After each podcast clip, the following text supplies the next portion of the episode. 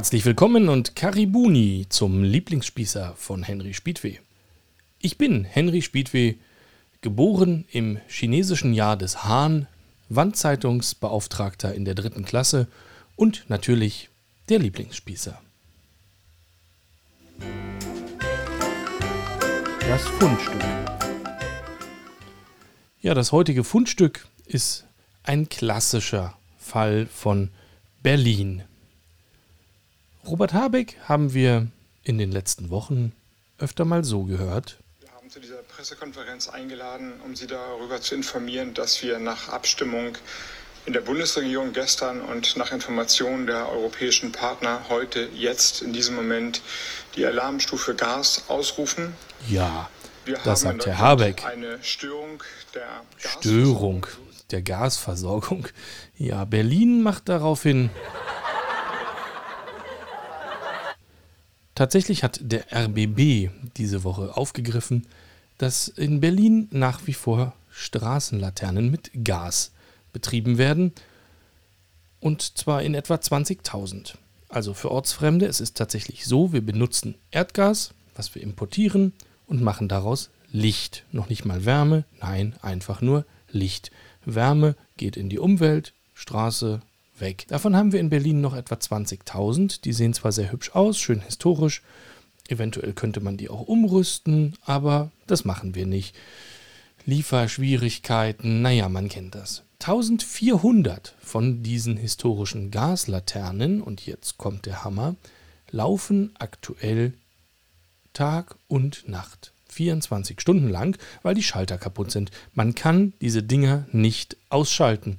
Das gibt es nur in Berlin. Wir verbrennen Erdgas, was wir aktuell offensichtlich speichern sollten, um es für kältere Jahreszeiten zu haben, damit wir im Juli, wo die Dunkelheit in Berlin ungefähr fünf Stunden dauert, Straßenlaternen betreiben.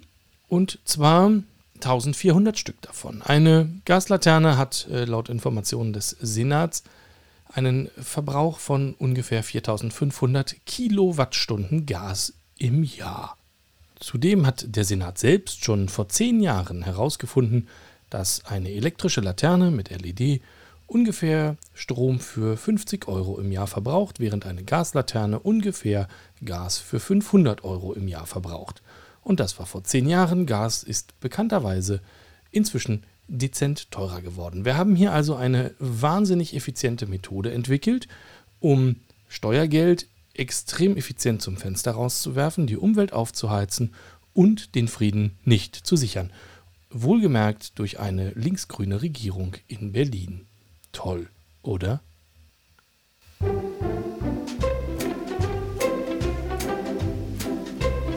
Die Geschichte.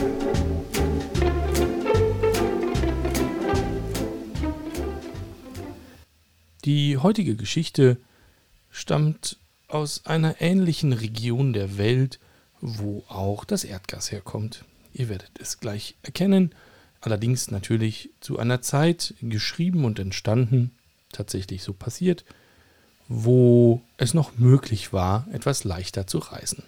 Sie heißt nichts zu verzollen. Eigentlich wollten wir schon Freitag nach Murmansk. In Hammerfest, Norwegen, waren wir Mitglieder des Eisbärenclubs geworden und am Nordkap hatten wir unser obligatorisches Globusfoto gemacht. Norwegen durchgespielt. Nächstes Level Russland. Und nachdem alles in Norwegen so überaus hervorragend organisiert ist, musste ja mal was dazwischenkommen. Und dieses Russland, das kann eines ganz besonders gut, nämlich dazwischenkommen. Was unsere Karte nicht wusste, Russland hat Öffnungszeiten. Die norwegisch-russische Landgrenze schließt um 21 Uhr. Pünktlich. Also zurück nach Kirkenes, der letzten Stadt vor der Grenze auf norwegischer Seite, genau dort, wo wir uns gerade noch und aus jetziger Sicht völlig unnötig mit Tankstellenfraß vollgestopft hatten, um noch mal ein paar Stunden bis Murmansk durchzuhalten. Hätten wir auch gescheit denieren können. Kirkenes ist für norwegische Verhältnisse jetzt keine Schönheit, wofür auch, es wird ja ein halbes Jahr nicht hell und selten warm. Es ist Ende Juni, es sind 4 Grad. Ausgedehnte Parkanlagen und Springbrunnen lohnen da wohl einfach nicht. Das würde ich als Bürgermeister ganz ähnlich planen. Die Straßen sind trotzdem alle in erstaunlich gutem Zustand, wenn man bedenkt, wie viel Frost sie erdulden müssen. Einzig die typische Färbung von Streusalz im Juni, die irritiert ein bisschen. Ein paar Mädchen spielen in kurzen Sommerkleidern und tragen Blumenketten, was der Norweger halt so Sommer nennt. Der Rezeptionist des eilig gebuchten Hotels erklärt uns, wir haben im Prinzip zwei Optionen. Entweder wir stellen uns schon um 4 Uhr morgens an oder wir warten bis 9 Uhr und können noch in Ruhe frühstücken. Natürlich gut geschult, wir buchen das Frühstücksbuffet.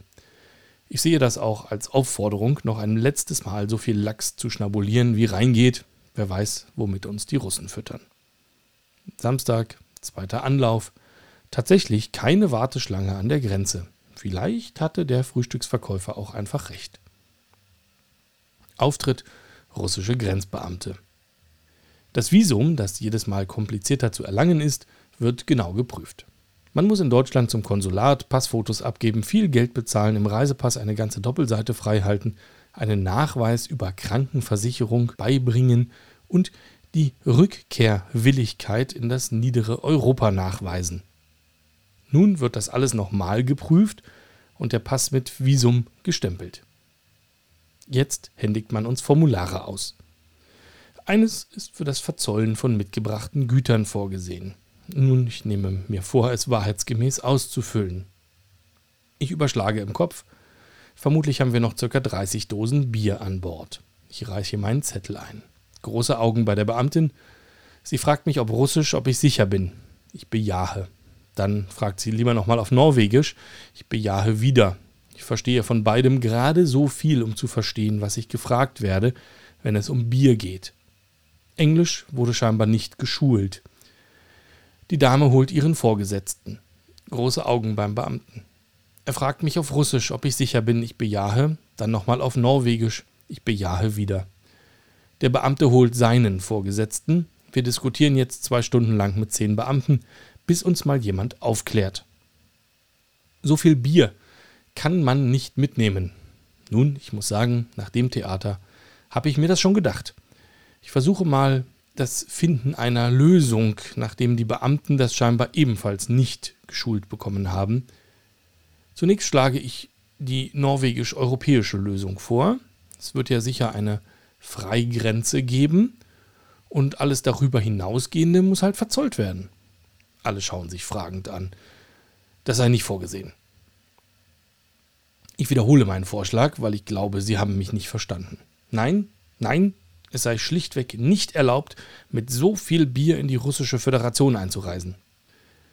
Ich zeige meinen Pass. Ich bin doch schon eingereist. Stempel. Endlich hätte ich das Problem verstanden. Es ist passiert, was nicht vorgesehen ist. Nun, jetzt werden wir endlich kreativ. Wir suchen uns eine Mülltonne und werfen das Bier dort rein? Niet. Ja gut, ich habe mich hier verschrieben. Wir gehen jetzt zum Auto und der Beifahrer trinkt das Bier aus und bevor wir da an der Kontrollstation sind, niet. Wir kippen das Bier in einen Gully. Niet. Wir schenken Ihnen das Bier. Sie haben ja bestimmt später auch mal Feierabend. Nein, niet. Wir stellen das Bier einfach dort an den Baum und dann findet sich vielleicht jemand, der das Bier nach Feierabend niet. Wir gehen raus und fragen andere Autofahrer, ob sie wenig äh, Bier haben und dann etwas mitnehmen. Niet. Das geht nun wirklich niet, niet. Hm. Wir verzollen das Bier. Lieber einmal zu viel fragen, denke ich. Niet. Nun, wir leisten eine kleine Spende an die russische Föderation. Wir brauchen jetzt auch nicht unbedingt eine Quittung. Niet. Einzelne Mundwinkel zucken, aber da man zu zehnt beisammensteht, kann man das natürlich nicht annehmen. Sie werden jetzt ausreisen und das Bier in Norwegen loswerden müssen. Danach können Sie wieder einreisen. Nun, dass ein Russlandvisum generell immer nur zwei Einreisen zulässt, die dann direkt beide verbraucht sind, scheint eher gewollt zu sein. Sie stempeln dann nicht aber unsere Pässe zweimal ab, oder? Also wenn ich in zehn Minuten wieder hier bin? Lachen. Der Beifahrer kann aber hier bleiben? Sie lachen wieder.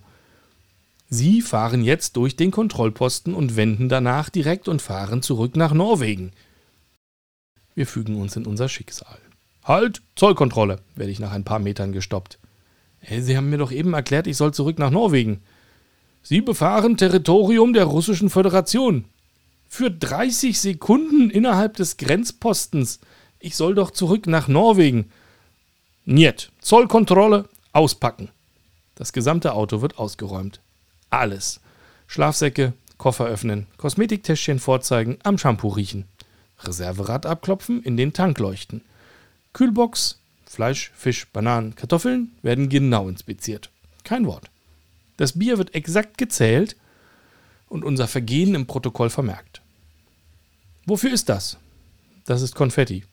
Wofür ist das? Das wirft man. Wofür? Spaß. Eine völlig unverständliche Antwort. Wofür? Ich resigniere. Sie wenden jetzt da und fahren zurück nach Norwegen. Schnell. Darf ich denn vorher mein Auto wieder einpacken oder soll das alles hier liegen bleiben? Natürlich darf nichts dort liegen bleiben, vor allem kein Konfetti. Aber dabei. Zurück bei den norwegischen Grenzern dauert die Abfertigung ungefähr eine Minute. Ich erkläre die Sachlage. Wir wurden zurückgeschickt. Warum möchte der Norweger wissen? Er vermutet schlimme Drogen oder Sprengstoff. Ich sage, zu viel Bier. Nachdem er seine Tränen getrocknet hat, versucht er noch, mir verständlich zu machen, dass die da drüben doch alle den ganzen Tag saufen würden.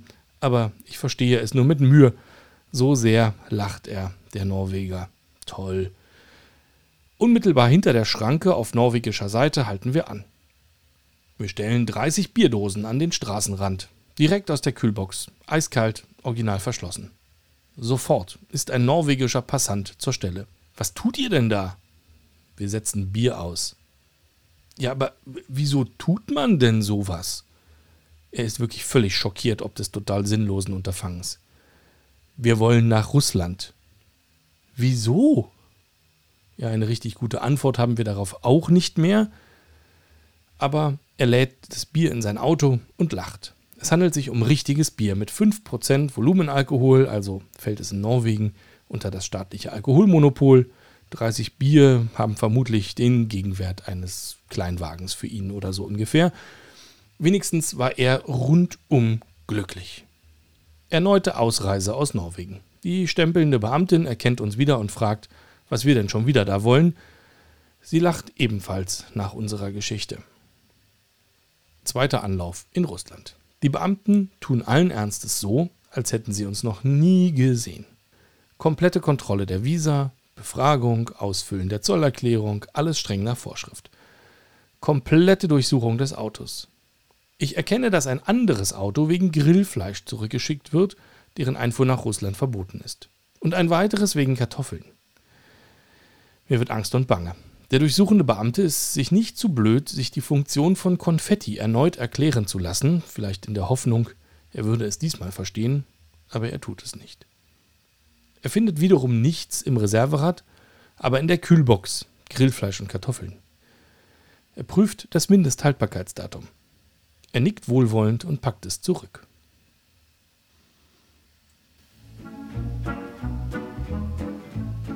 Werbung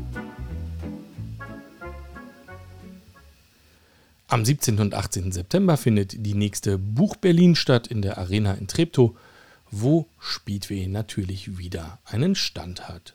Und wer dann immer noch nicht genug hat von Speedway, der kann ja mal nach dem Podcast Ost-West-Gebälle suchen, wo ich alle zwei Wochen gemeinsam mit meinem Freund Tim nur über Fußball rede. Über Union Berlin, über Borussia Dortmund, die Bundesliga, die Nationalmannschaft und jetzt im Sommer auch ganz viel mit den Fans anderer Vereine.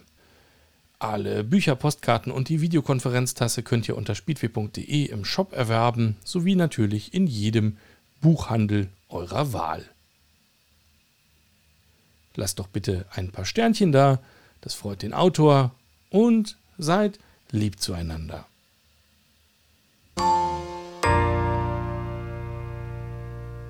Die Begrüßung war übrigens Swahili. Text Henry Spiedweh, Redaktion Lisa, Musik Giulio Fazio und Ru Walker.